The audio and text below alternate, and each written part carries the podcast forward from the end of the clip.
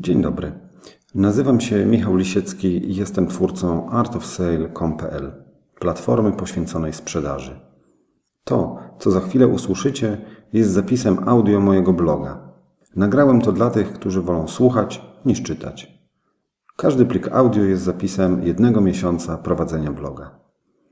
Dla tych, którzy chcieliby być na bieżąco z najnowszymi wpisami, a także z materiałami audio i wideo, zapraszam na stronę artofsale.com.pl. Zachęcam również do bezpośredniego kontaktu pod adresem kontakt małpa artofsale.com.pl. Życzę miłego słuchania i dobrej zabawy. Pozdrawiam, Michał Lisiecki.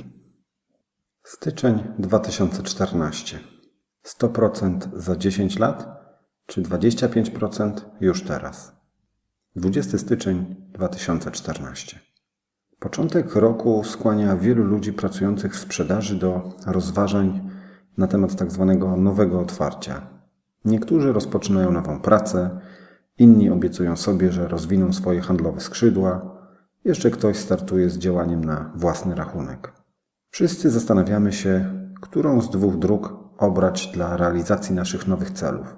Pierwszą z nich jest cierpliwe dzierganie ukryciu naszego dzieła, pomysłu czy zaplanowanej akcji, a potem zaprezentowanie światu już gotowego rozwiązania, za pomocą którego będziemy zdobywać świat. Drugą drogą jest podjęcie działania po minimalnym okresie przygotowań, wkroczenie w rzeczywistość z rozwiązaniem o określonej użyteczności, a potem, w miarę rozwoju sytuacji, modyfikowaniem i rozwijaniem naszego projektu w zależności od potrzeb. Zaletą pierwszego podejścia jest teoretycznie większy sukces, gdyż nasze rozwiązanie jest lepiej zaprojektowane. Wadą jest dłuższy czas, kiedy nie uzyskujemy dochodów, gdyż nasze coś pozostaje w ukryciu. Analogicznie, druga droga pozwala szybciej realizować sprzedaż, ale z pewnością części potencjalnych klientów nie uda nam się pozyskać z uwagi na pewne niedopracowanie efektu naszej pracy. Zastanawiając się nad tym, która droga jest lepsza, szukajmy przykładów, które przemówią do naszej wyobraźni. Ja znalazłem trzy, które przekonują mnie do drogi numer dwa. Oto one. Dystrykt 9. Ci, którzy pamiętają, jak świetnie prezentuje się ten film od strony wizualnej, mogą nie chcieć uwierzyć, że jego prekursorem był niemal prymitywny filmik Alive in Joburg. Reksio. Każdy chyba w Polsce wie, kim jest Reksio. Wszyscy mamy w głowach jego wizerunek. Jeśli jednak obejrzymy pierwszy odcinek serii, odcinek pod tytułem Reksio Poliglota, zachłyśniemy się herbatą z wrażenia, ponieważ to, co zobaczymy na ekranie, w bardzo niewielkim stopniu będzie przypominało Reksia, jakiego znamy. Family Guy. Perfekcyjna animacja tego serialu dla starszych widzów jest wielkim sukcesem jego twórcy, Seta MacFarlane. To, co widzimy, posiada nie tylko własny styl. Rzeczywistość świata Family Guy'a jest odwzorowana z dbałością o najdrobniejsze szczegóły. Spójrzmy jednak na początki, a złapiemy się za głowę. W The Life of Larry odnajdziemy zaledwie cień podobieństwa do późniejszych perypetii rodziny Gryfinów. Nawet imię głównego bohatera, nie mówiąc już o jego fizjonomii, jest zupełnie inny niż to, do czego jesteśmy przyzwyczajeni, gdy słyszymy piosenkę otwierającą każdy odcinek Family Guy. Jak zatem widać, komercyjny sukces wcale nie musi oznaczać, że początki były spektakularne. Jeśli podjęliśmy jakieś zobowiązania sprzedażowe z myślą o nadchodzącym roku, to starajmy się raczej wypuścić na wodę dłubankę, która stanie się potem fregatą, niż usiłować w pojedynkę zawojować rynek kompletnym produktem, którego tworzenie pochłonie 10 lat naszego życia. Kup pan majtki. Używane. 28 styczeń 2014. Jeżeli znów naszły nas myśli w rodzaju tego nie da się sprzedać, a już na pewno nie w ten sposób, w domyśle w tym kanale dystrybucji, to mam dziś coś, co może zmienić ten sposób myślenia. Każdy z nas w mniejszym lub większym stopniu styka się z tak zwanymi automatami vendingowymi, czyli maszynkami, do których wrzucamy pieniądze, a w zamian najczęściej wyskakuje nam jakiś towar. Kupujemy w ten sposób napoje, słodycze, chińskie zupki albo bilety PKP. Natknąłem się ostatnio w internecie na coś ciekawego. ujrzałem automat sprzedający sztabki złota.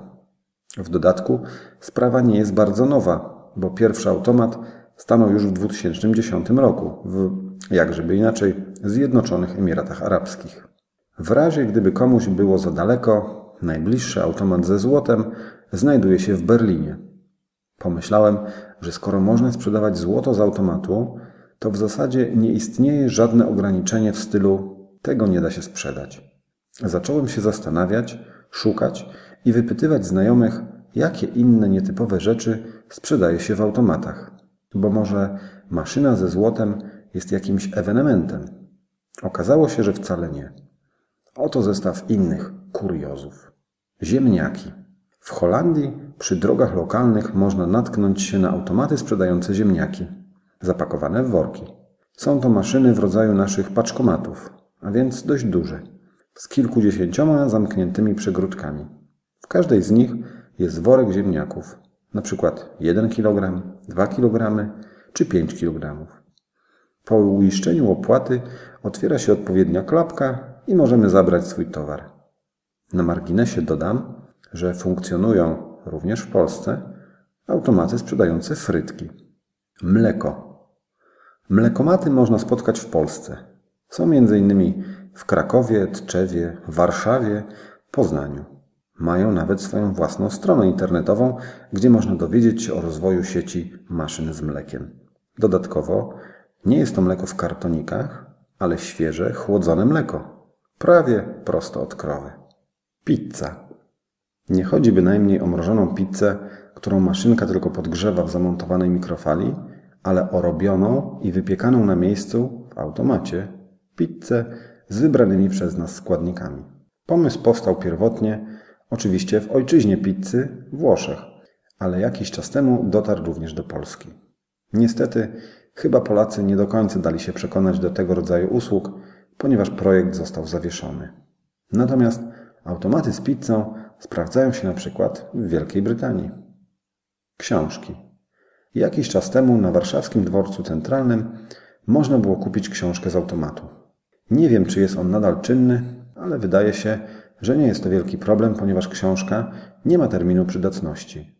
A wszyscy znamy, choćby z amerykańskich filmów, automaty sprzedające gazety na ulicach. Gips. Gipsomaty można znaleźć w wielu polskich szpitalach, np. w Warszawie, Płocku, Bydgoszczy. Wrzucamy monetę i dostajemy woreczek z gipsem do złamań. Do wyboru są różne rozmiary, który następnie za darmo montują nam na kończynie w danym szpitalu. Używane majtki. Kto doczytał do tego miejsca, wreszcie się doczekał. Tak, Japończycy mogli swego czasu kupować zupełnie normalnie używane majtki uczennic prosto z automatu. Nie pytajcie, jak to wyglądało i co to były za majtki. Nie wiem i prawdopodobnie się nie dowiem, ponieważ tego rodzaju sprzedaż została w Japonii zdelegalizowana w 1993 roku. Jeśli ktoś ma rodzinę lub znajomych w Japonii, zachęcam do zasięgnięcia u nich informacji na ten temat. Materiały dla dorosłych. Pozostając jeszcze przez chwilę przy tematyce akcesoriów dla dorosłych, istnieje cała armia automatów sprzedających różnego rodzaju rzeczy z kategorii XXX. Znajdują się m.in. w Japonii. Ach, ci Japończycy. Można w nich kupić takie przedmioty jak gazety czy akcesoria dla kobiet lub mężczyzn. W ramach ciekawostki można dodać, że na lotnisku w Monachium również znajdują się automaty, które sprzedają oprócz prezerwatyw, jakie to wydaje się banalne, prawda? Również sztuczne odpowiedniki żeńskich narządów płciowych. iPody. W USA można kupić w automatach odtwarzacze muzyczne firmy Apple. Automaty produkuje firma z San Francisco. Pierwsze egzemplarze stanęły m.in. na lotnisku w Atlancie już w 2005 roku. Wkładasz kartę kredytową, czekasz około 20 sekund i oto stałeś się posiadaczem odtwarzacza MP3 z automatu. Buty. Również w USA można spotkać automaty sprzedające obuwie.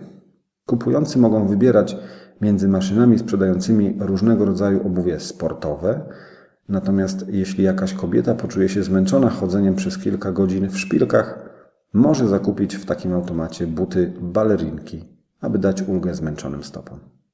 Kwiaty. Jeśli spieszymy się do cioci na imieniny, a wszystkie okoliczne kwieciarnie są już zamknięte, kupimy kwiaty w specjalnym automacie. W Polsce można je znaleźć na wielu stacjach benzynowych i lotniskach. Kwiaty są już ułożone w zgrabne bukiety i jedyne co nam pozostaje, to wybrać ten, który najbardziej spodoba się naszej cioci.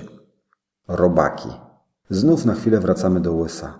Wędkarze, którym nie chce się kopać w ziemi w poszukiwaniu żywej przynęty, mogą ją sobie kupić w stosownej maszynie. Robakomaty od niedawna pojawiły się również w Polsce. Można je spotkać na przykład w Trójmieście i w okolicach Zamościa.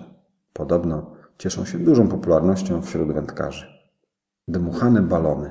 Ostatni przykład nietypowej sprzedaży z automatu pochodzi znów z Japonii. Maszyny sprzedają tam dmuchane baloniki dla dzieci.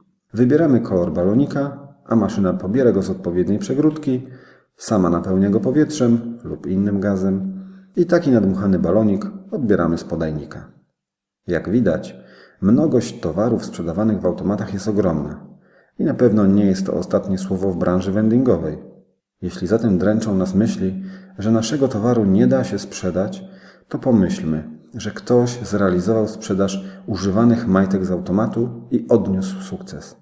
Sukces tym większy, że został on oficjalnie zdelegalizowany przepisami prawa. Gdyby bowiem nie było chętnych na takie zakupy, biznes upadłby w sposób naturalny. A tak się nie stało i musiało wkroczyć państwo. A więc głowa do góry.